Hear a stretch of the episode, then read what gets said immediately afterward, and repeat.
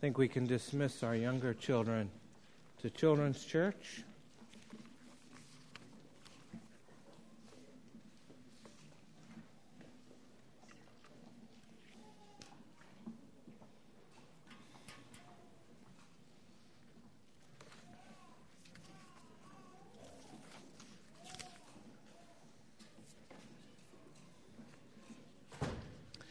I do have a few announcements for you today before we get started. Um,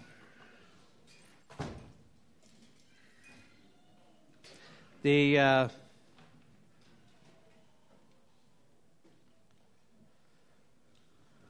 the women's Thursday morning Bible study will meet this coming week.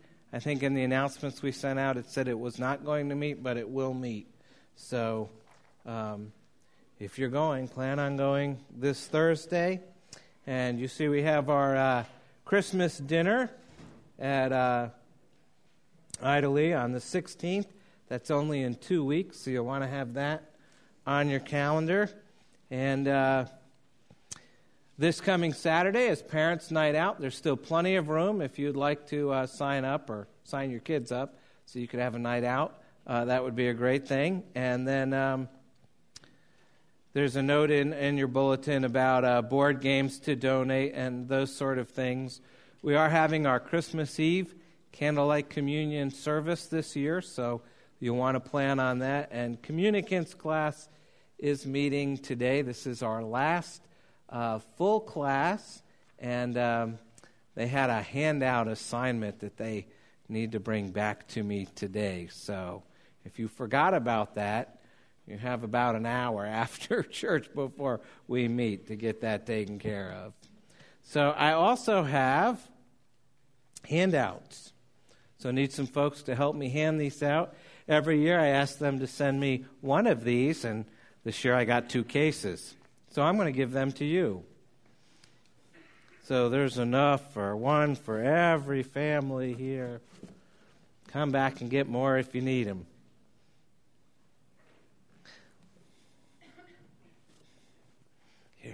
Pass those out. That'd be great. And as it is Advent, we have Advent calendars. These are for our uh, younger children, but we're going to give these to parents. So I'll need some folks to help me hand these out. I guess I should have opened them first. I didn't realize they were packaged. So there's only 30 of them because we counted up all the families with younger children that would want these Advent calendars. So, um, you know, I'm going to let you make that decision. I don't know. but I think it pretty much covers at least everybody that has elementary school age. But then we have some extras, so if you want more, I have some more down here. If you have more kids or somebody's not here, here, I'm going to let you take that. Can you open that? There we go. I think we got it. I'm opener challenged this morning. There we go. And I do have some extras, uh, smaller ones that if you have other kids that you'd like to give them to, uh, or you need to prevent major sibling rivalry issues, or uh, something like that. We have extra ones. Also, on the back table, we handed these out last week, is a family Advent devotional. And if you didn't get one, uh, they're in the back. Encourage you. There's also some extra children's Advent devotionals, and they're on the table in the hall. So help yourself to those. I hope that's all of my announcements. If you'd like more shepherd's guides, they're here. You can help yourself. And I think that covers all of my announcements this morning, or at least I'm hoping. So get out your sermon outline. It says Christ's prayer for his disciples on it. This is the 60th sermon. But I was looking up uh, on John 17 this week, and uh,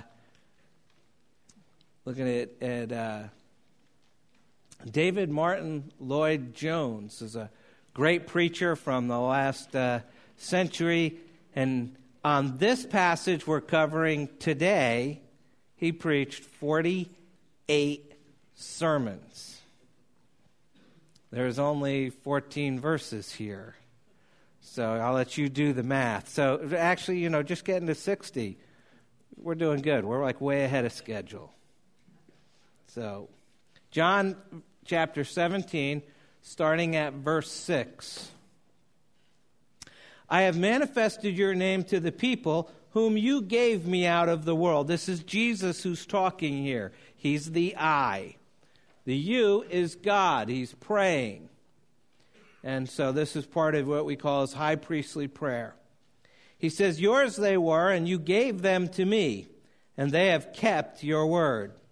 Now they know that everything that you have given me is from you, for I have given them the words that you gave me, and they have received them, and have come to know in truth that I came from you. And they have believed that you sent me. I am praying for them. I'm not praying for the world, but for those whom you have given me, for they are yours. All mine are yours, and yours are mine, and I am glorified in them. And I am no longer in the world, but they are in the world, and I am coming to you. Holy Father, keep them in your name, which you have given me, that they may be one, even as we are one. While I was with them, I kept them in your name, which you have given me. I have guarded them, and not one of them has been lost except the son of destruction, that the scripture might be fulfilled. But now I am coming to you, and these things I speak in the world, that they may have my joy fulfilled in themselves. I have given them your word, and the world has hated them because they are not of the world, just as I am not of the world.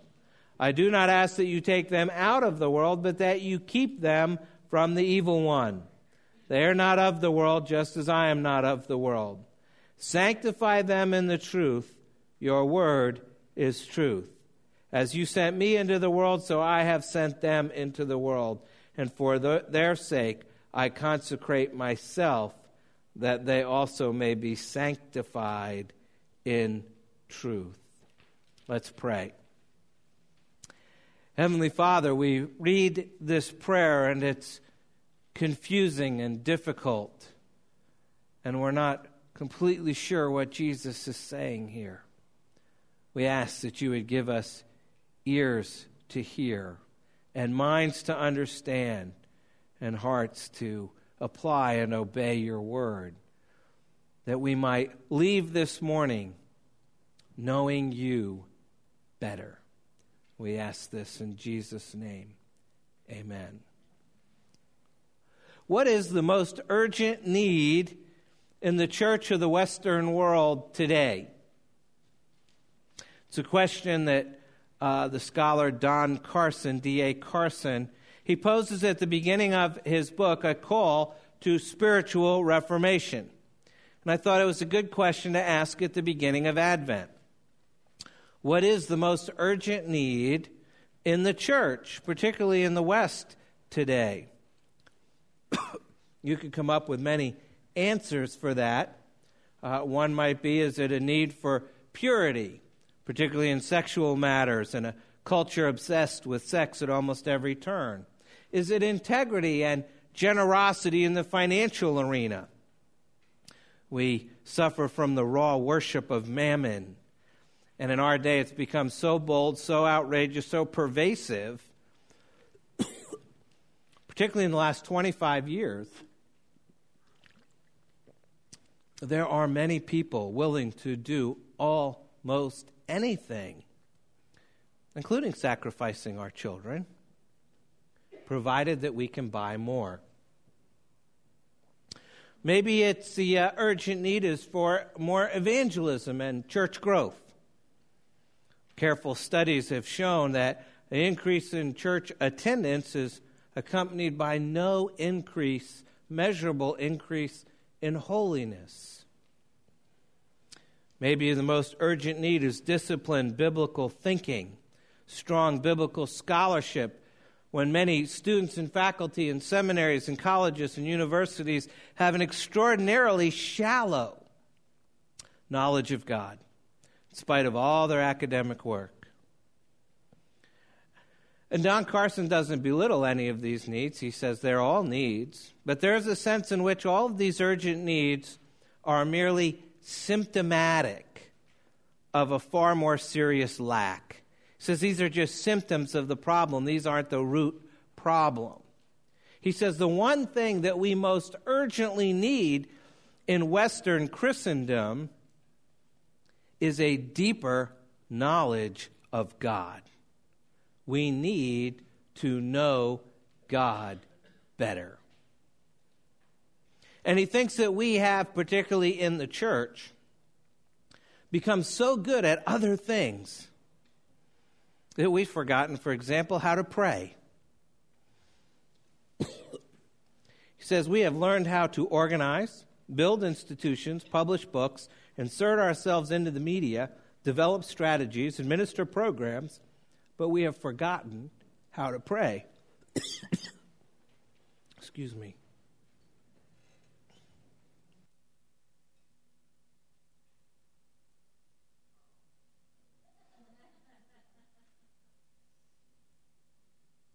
Should kill it. He cites a uh, survey done several years ago at a seminary, an evangelical seminary here in America. 50 students going overseas for ministry. So they interviewed them all as part of the survey to, for their suitability. Were they ready to go? And out of these 50 students, only three of them could testify to regular times of reading the Bible and prayer. Perhaps you assume that pastors and missionaries are the models. And I'm afraid in many cases you would be shocked. J.I. Packer writes about his own pilgrimage and prayer. He says, I believe prayer is the measure of the man spiritually in a way that nothing else is. So that how we pray is as an important a question that we can ever face. And Don Carson's aim in his book is to see our prayer life transformed, and through that, our experiential knowledge of God deepened. And he says the main reforming power to bring this about is the Word of God. There's a good biblical reason for that. It's the same reason we find back in John chapter 15, verse 7, Jesus said to his disciples, You abide in me and my words abide in you, ask whatever you wish and it will be done for you. And you have a connection there between prayer and word. Now the church has been debating the world for hundreds of years. And it's apparent that there is a lot of people who don't believe or argument that Christianity can change their life. But when they see someone whose life has been changed because they place their faith in the Lord Jesus Christ, then they're confronted with an unanswerable argument that Christ does, in fact, change lives. But if our lives haven't been changed, or our life or our lifestyle doesn't demonstrate change, if there is no discernible difference between how we live, how we think, how we act, how we treat others, then those other people aren't being confronted with much of an argument for Christ at all, are they? In fact, the lack of a changed life is an effective argument against putting your faith in Christ. Someone says they're a Christian, but you can't uh, discern any noticeable difference between them and anybody else. Why should I believe what you believe? And I think one of the main reasons so many people who profess faith in Christ but don't live in accordance with their profession is because they spend so little time getting to know Jesus. And so, as we come to this passage today, Jesus' high priestly prayer in John 17, I want you to keep asking yourself this question as we go through this Is my life an argument for or against having faith in Jesus Christ? Is my life an argument for or against having faith in Jesus Christ? Well, we start by seeing that Jesus identifies with his disciples.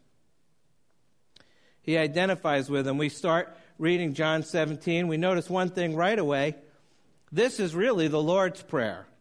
That other prayer he taught us to say is probably better called the disciples' prayer. It's a prayer that Jesus taught his disciples. But now we see a prayer that Jesus himself prays. And Jesus Christ is the Son of God. Soon he'll be returning to God the Father by way of a desperately shameful and painful death. And with the shadow of the cross hanging over him, Jesus does two things in his prayer. And the first thing he does is he identifies with his disciples before God the Father. He identifies with them by their obedience. Look at verse 6. That's the first blank you should have, by their obedience says, I have manifested your name to the people whom you gave me out of the world. Yours they were, and you gave them to me, and they have kept your word. It's important to realize that the followers of Christ at that time were obedient men. Their obedience to Christ stood out compared to the disobedience of the world. They were God's men. They had been chosen for this important work of establishing Christ's church on earth. And it was only through obedience, only through keeping God's word, that they would be able to carry this out. And so when you ask yourself, is my life an argument for or against having faith in Jesus Christ, you need to consider the issue of obedience to God's word. Does your obedience stand out compared to the disobedience of the world? Does your obedience to God's word enable you to work uh, in and for Christ's church? Romans 8:34 says, Christ Jesus is the one who died more than that who was raised, who is at the right hand of God, who is indeed who indeed is interceding for us. And we see that Jesus is still coming before God the Father on our behalf. And is he able to say about you, Father, I can identify with my disciples down there at Potomac Hills in Leesburg. You gave her to me, and she has obeyed your word. You gave him to me, and he has obeyed your word. Jesus identifies with those disciples who keep God's word. He also identifies with his disciples by their knowledge. By their knowledge. Verse 7. Now they know that everything you have given me is from you. All the way back in verse 3, John 17, 3, he said, And this is eternal life, that they know you, the only true God, and Jesus Christ, whom you have sent.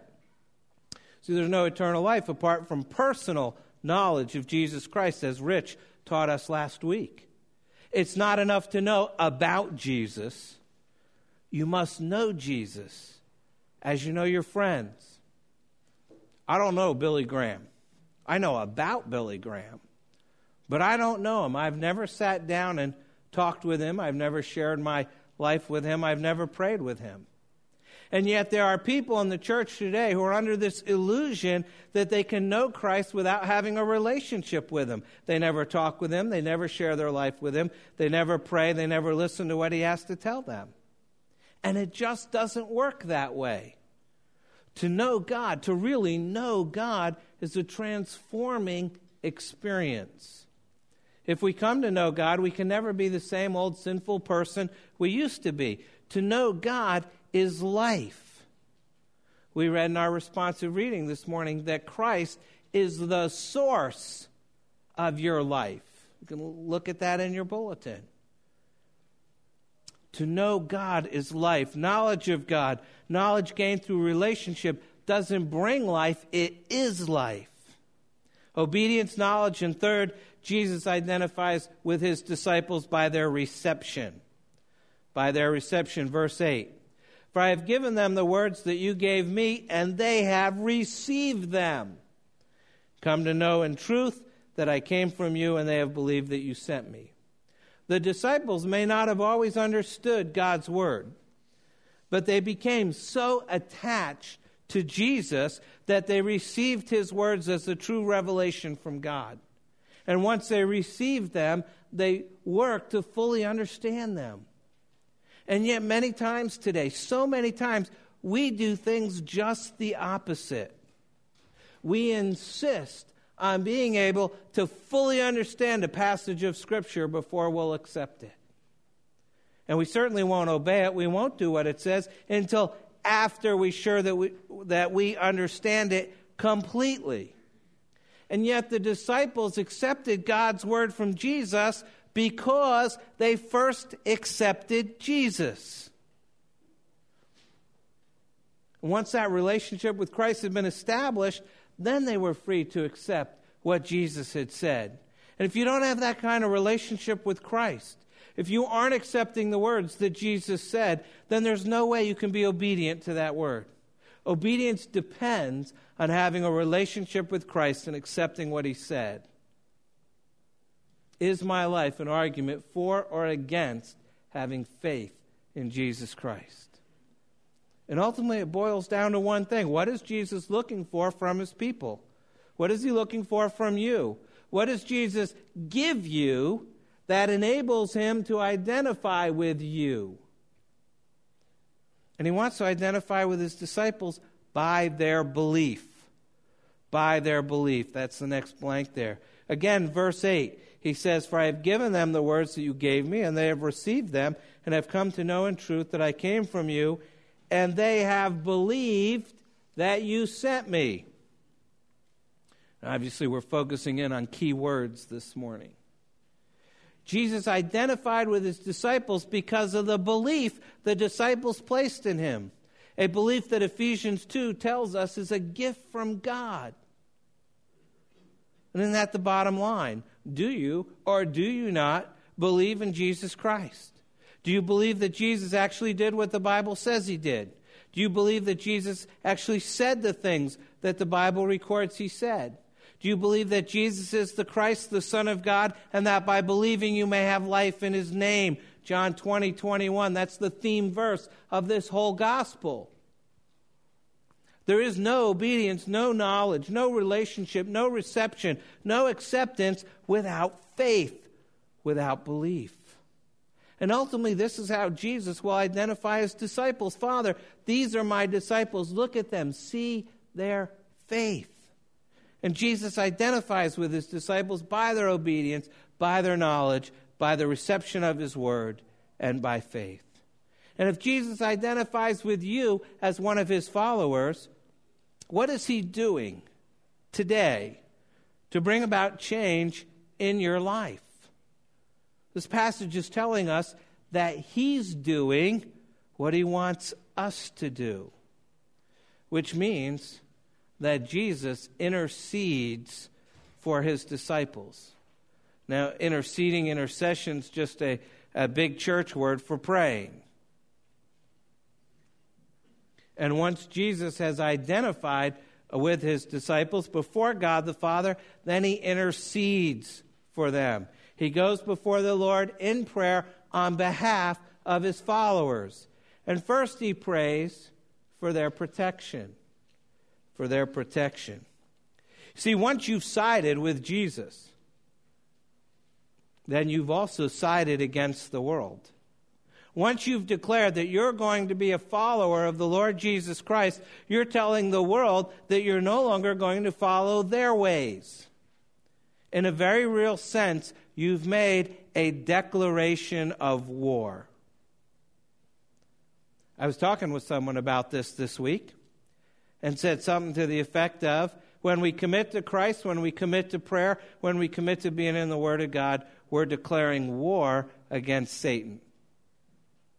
And that thought's come back to me again and again since that uh, conversation. I think anytime we side with God as opposed to the world, we're declaring war. Anytime we side with God as opposed to the flesh, we're declaring war. Anytime we side with God as opposed to uh, the devil, we're declaring war. And when we gather together on Sunday morning to worship God, we're declaring to the world that our God reigns. Beloved, to the world, that's a declaration of war. And if we're going to go into battle, we need some protection. And nothing less than the armor of God and the power of God will be adequate for this fight. Jesus understands all this far better than you and I ever will. And so he prays to the Father for our protection. Verse 11 Holy Father, keep them in your name. Verse 12 I kept them in your name, I have guarded them. Verse 15 Keep them from the evil one.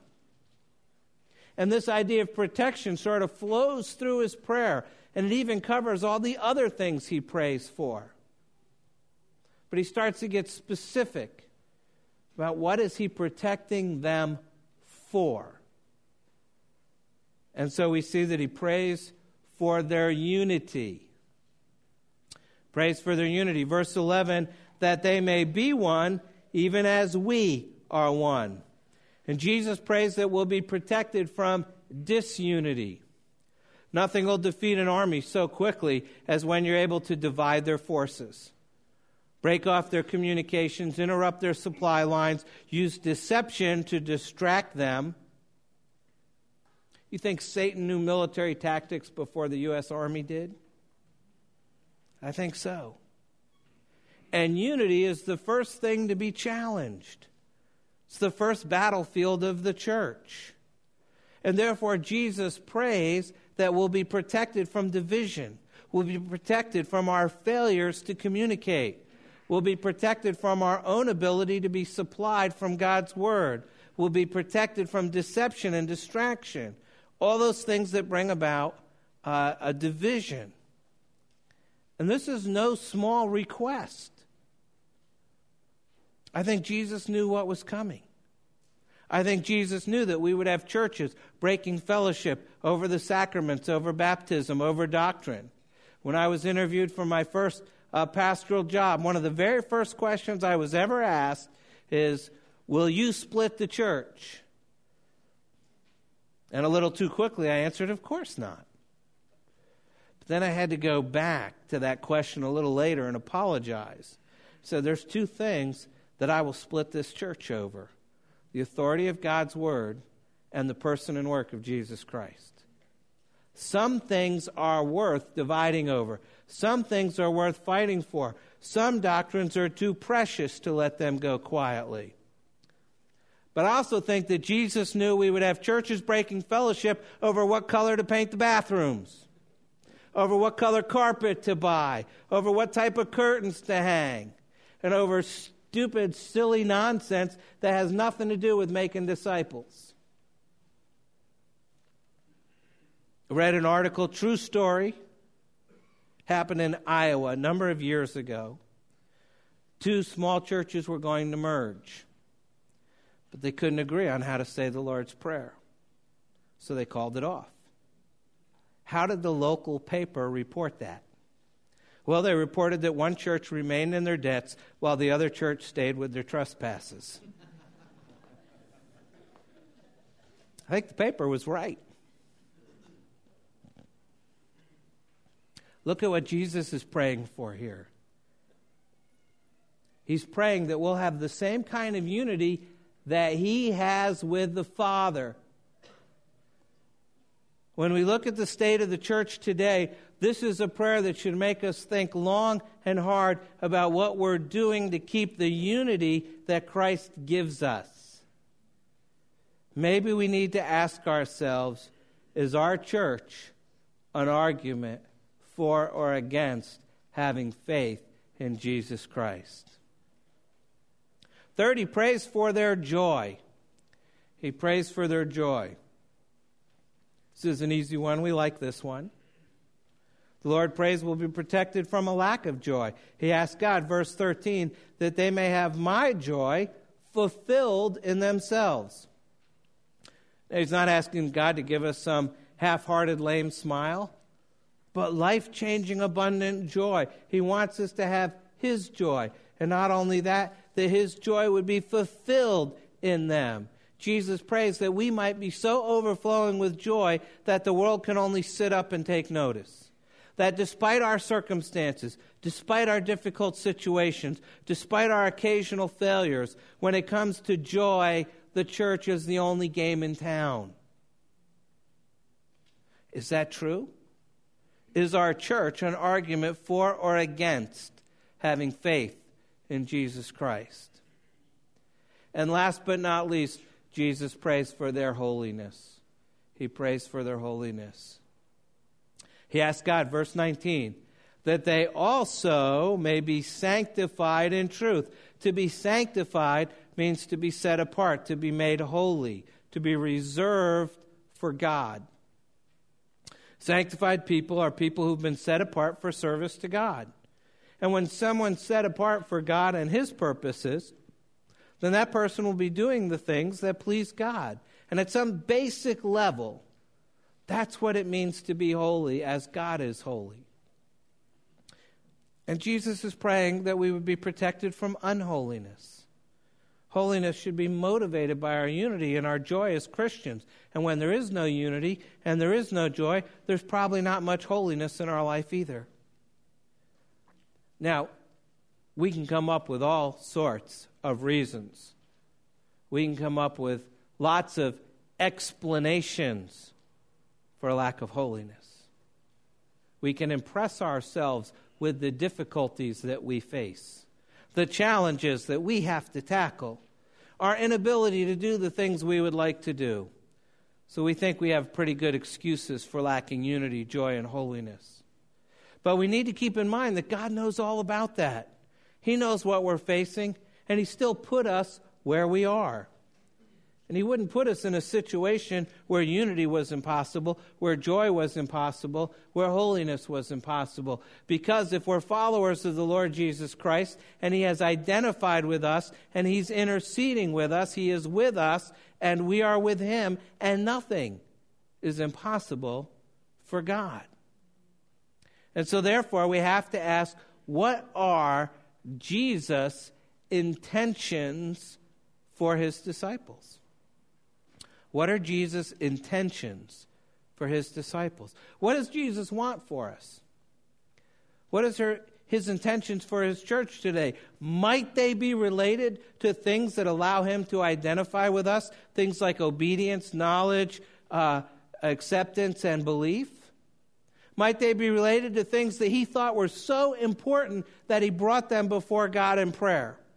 Things like unity and joy and holiness.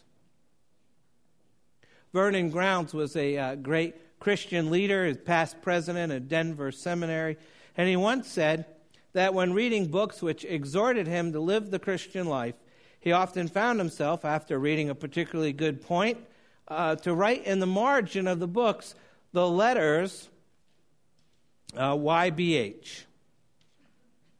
So off to the side, he would write one, capital Y, capital B, capital H. And one time a friend was coming over to borrow some of his books, and he noticed a lot of his books had these letters written over and over again in the margins. So he asked Vernon, Why do you write the letters YBH in the margins of your books? What do they mean? And he looked at his friend and replied, Yes, but how? Jesus prays that we might be sanctified, made holy. Vernon Grounds would not have to write YBH, yes, but how, in the margin of John 17.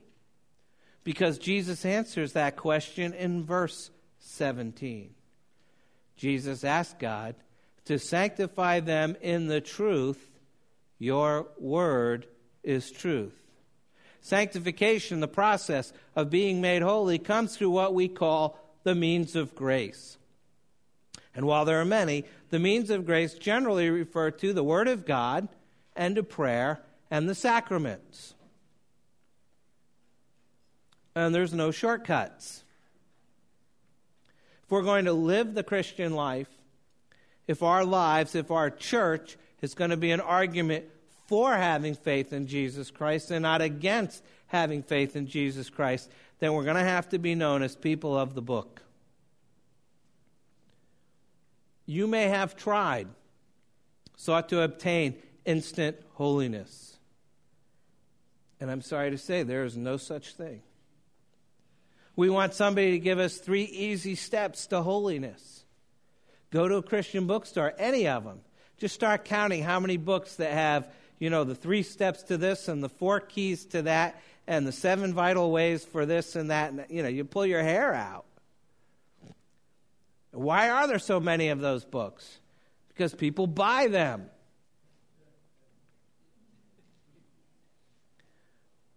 We would like three easy steps to holiness. We'll take them on Friday and then we'll be holy by Sunday. The trouble is, holiness doesn't come that way.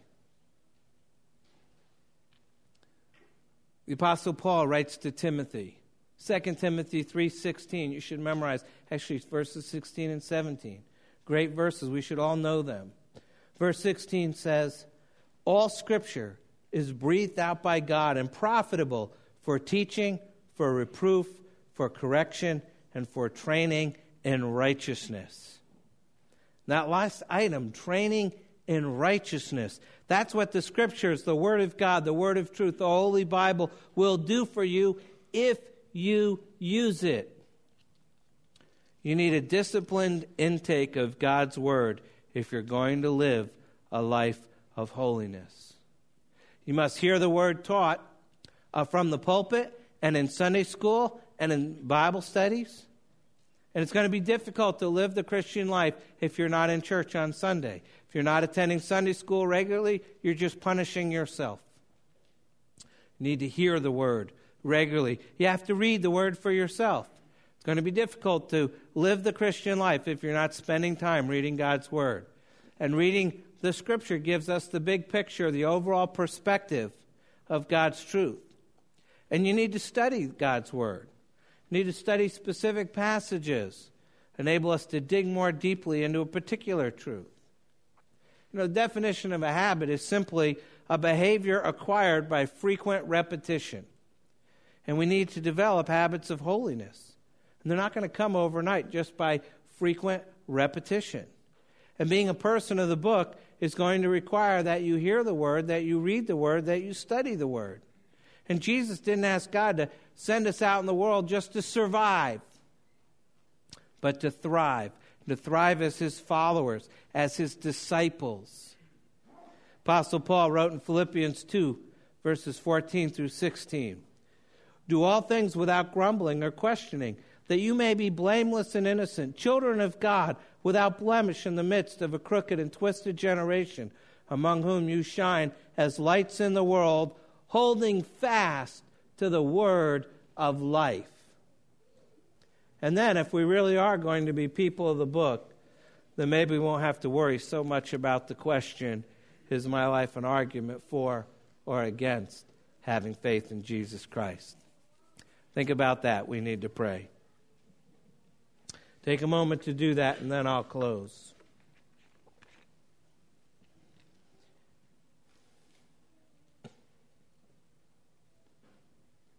Heavenly Father, it's so easy to want holiness and so hard to direct our lives to move in that direction. It's easy to talk about obedience and receiving the word, but it's hard to actually obey. It's hard to find the time to open our Bibles. There are so many distractions. And Lord, we pray this morning that your Spirit would begin to work habits of holiness into our lives. That we wouldn't talk about prayer, that we would actually pray. That we wouldn't just talk about the Bible, but we would actually read it. And Father, we pray that you would use those means of grace along with the Lord's Supper, sacrament right before us. That you would use those to enable us to grow in the grace and knowledge of our Lord Jesus Christ. Do this for us in Jesus' name. Amen.